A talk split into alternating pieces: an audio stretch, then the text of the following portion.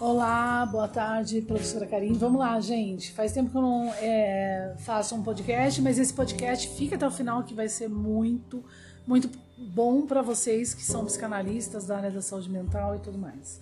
E você também que não é, tá? A gente vai falar sobre a via do estresse, como que ela funciona fisicamente no corpo e no finalzinho eu vou trazer também sobre o sistema nervoso entérico que está relacionado com o intestino e porque quando você fica muito estressado, muito nervoso, você tem diarreia ou constipação.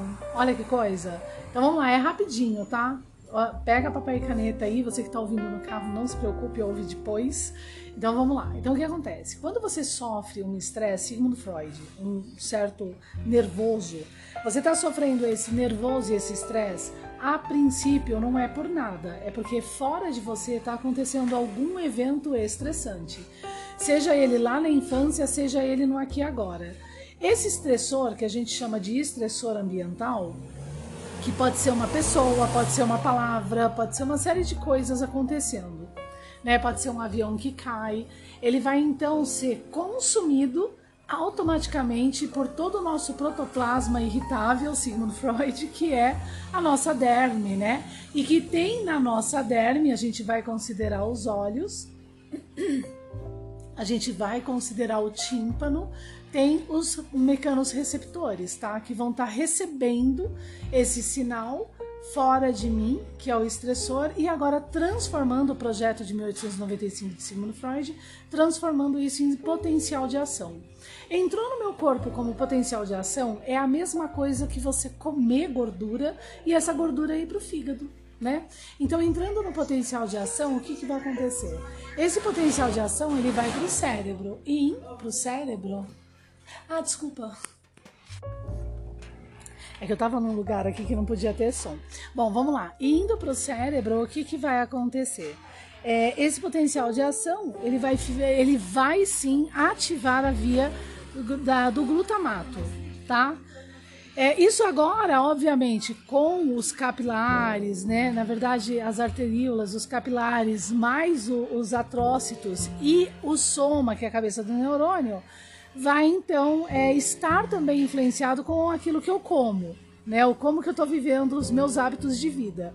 Porque vamos supor que eu também coma muito é, é, alimentos com ácido glutamânico. Eu vou ter no meu sistema nervoso, lá no líquido encefalorraquidiano, muito glutamato ali sendo estocado nos atrócitos. E olha que lindo, uma vez esse glutamato é estocado nos atrócitos, entrou uma via de estresse, esses atrócitos vão então colaborar para que o soma, a cabeça do neurônio, receba essa via glutamânica, tá? Essa via do glutamato, na verdade. Bom, o glutamato em dosagens ideais, ele ajuda você a memorizar coisas. Tanto que você memoriza com muito mais eficiência um avião que cai e corta a cabeça do tiozinho que está na praia, do que aquele evento mais suave, né? Que a gente às vezes até costuma dizer que é um evento qualquer, né? Claro que se você estiver apaixonado, apaixonada, é, você vai ter uma via excitatória desse momento, né? Junto com aquele prazer da paixão. E isso é também uma mistura da paixão que deixa a gente meio delirante, né? Que por sinal vai explicar lá, por isso que Freud usa isso também como ponto de análise, vai explicar a via do delírio e da alucinação. Bom, enfim. Mas é a, a, não que a paixão alucine, mas vocês sabem que é meio perigoso ali. Então, tendo isso daí, você também vai gravar com mais eficiência, porque o glutamato, essa via, tá se misturando com as vias dopaminérgicas, tá? Bom, enfim. Então, tendo esse processo, o evento entrou em mim e eu gravo esse evento, ele vai ficar no hipocampo. Então, a gente tem duas formas de análise clínica. Uma é a análise do que aconteceu lá atrás, o existenciário, buscando, que nem caçadores mesmo, cotas de afeto, Sigmund Freud, elevadas e altas, por análise do comportamento do seu paciente e aquilo que ele está vivendo agora também como estressor, com os estressores ambientais que trazem essa cota de afeto. Beleza. Achou isso, a gente já sabe que está na via hipotalâmica. Agora, é por quê? Porque é exatamente a via né, do desprazer. E então, esse glutamato em excesso, a gente já sabe que está com glutamato em excesso, É claro que uma somatória deixa esse glutamato cada vez mais em excesso e tóxico. E ele vai hiperaquecendo o hipotálamo. Hiperaquecer o hipotálamo, agora é simples. É onde a gente vai ter o, a ansiedade como resultado, porque a pré-óptica ela está termorregulando esse aquecimento, que está aquecendo ali é, de alguma forma o núcleo anterior, que está liberando TRS. Esse TRS desce pelo, taber, é, pelo pelo é, para hipófise, né, que eu esqueci o nome agora, não é tabernar, é outro nome. para hipófise. E lá na hipófise, então, ele vai produzir TSH. Lá na hipófise, a gente tem as veias do, do seio cavernoso, né, coligadas a ela, os capilares, na verdade, da, da veia do seio cavernoso das veias. Então, esse TSH entra nos capilares, nas vênulas, entra no seio cavernoso, vai pro pro sigmoide, né? E aí desce para jugular, da jugular pela veia superior da, da, da tireoide, vai então para a tireoide esse TSH produzido. Só que veja bem, esse TSH ele pode entrar como uma cascata dependendo desse potencial de ação e ele pode entrar constante no tempo, que é bem perigoso também. Né? Essa constância é o que vai sobrecarregando o tempo todo que aí é o problema do pós-traumático, tá?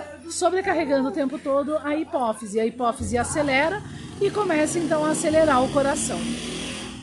Vamos agora entender por que da diarreia. Então, acelerando o coração, vamos supor, a pessoa não saiu daquele estressor, ela continua naquele abuso continua naquela somática, continua naquela lembrança, não resolveu aquele problema.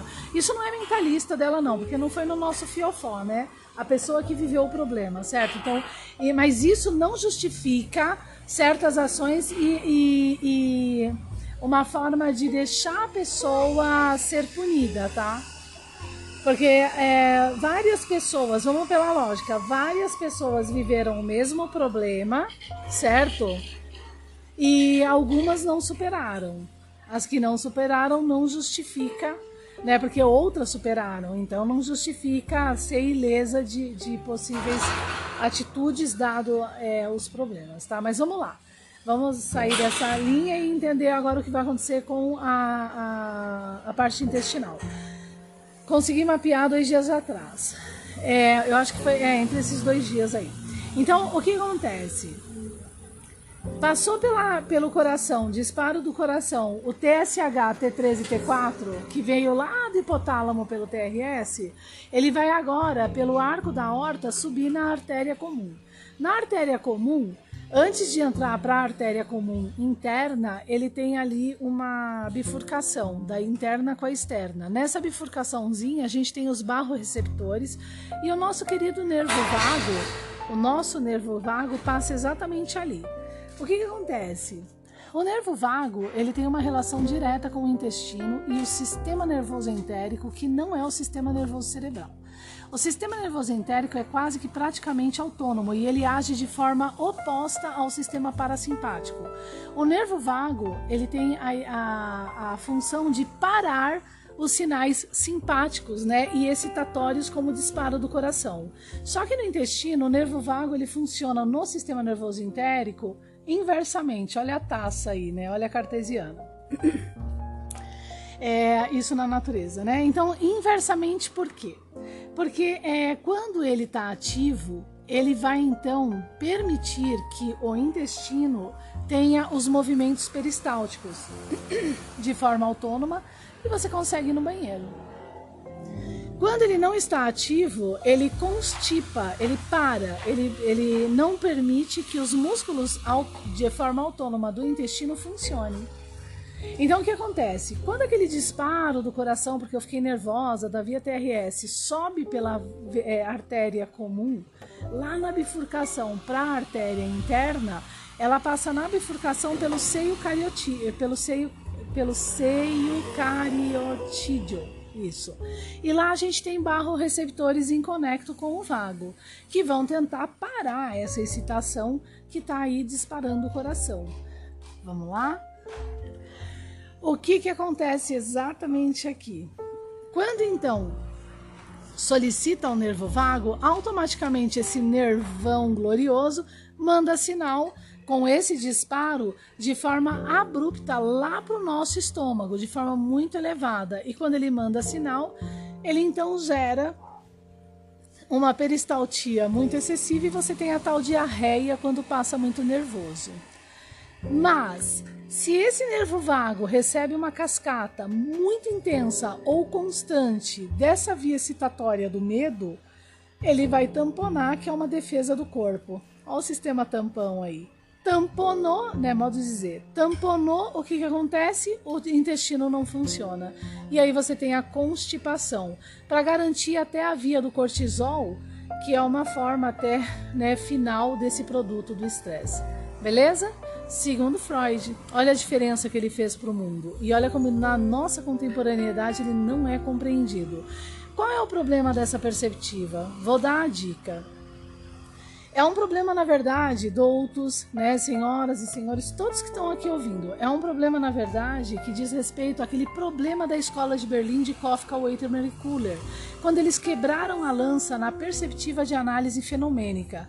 Ou seja, eu analiso o fenômeno pelo seu todo, né, e desestruturo a ideia que ele tem esse fenômeno é, de alguma forma. É, estruturas e função dinâmica dessas estruturas para gerar um produto um todo. É simples, é A igual é A mais B igual a C, é o teorema pitagórico. Agora o que, que acontece? Para que isso tenha garantia numa cultura, eu faço do teorema pitagórico uma incógnita. Ninguém sabe o que, que realmente Pitágoras queria dizer. E fora isso, eu determino um fenômeno que está desestruturado de todas as coisas e que é maior que todas as coisas. E eu chamo esse fenômeno de Deus. Lembrando que uh, Deus é, Deus existe, e essa cartesiana que não desfunciona a relação de estrutura, função e gestalt, né? E a imanência dessa gestalt, que está além da, do, da totalização do produto desse fenômeno, fenomenologia pura, ela aprova a Deus, tá? Ao contrário, você tem um Deus fantasmagorizado que você pode dar um nome que você quiser chamando isso de Deus, e não é bem por aí. Há forças sim maiores que nós e muito grandes em relação a nós sim. No tempo e espaço. Então, é, Benucci, ele foi contra essa forma de desestruturar a análise fenomênica né, é, carregando as defesas de Descartes da Academia de Mersenne, né, na época de 1600, é, relacionadas aí com esse problema da escola de Berlim. O que, que acontece com eles depois da Primeira Guerra Mundial? Ele desaparece. Até hoje não encontraram o corpo dele, tá? Então esse é o, o teor real da Primeira e Segunda Guerra Mundial, tá? Fica a dica aí. A história a gente tem que saber como ela é mesmo, né? E vamos que vamos. Então, isso é importante? É importante sim. A gente entender o que realmente é segundo Freud, porque isso faz uma grande diferença nas análises clínicas em saúde mental. E não permite, né?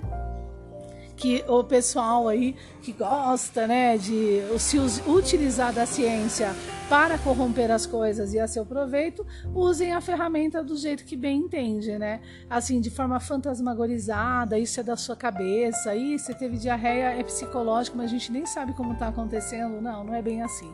Né? Tudo tem um motivo. E uma vez a gente achando a causa, o abusador, aí vai entrar as leis, ele vai ter que tomar realmente a sua linha e tomar bastante cuidado, tá bom?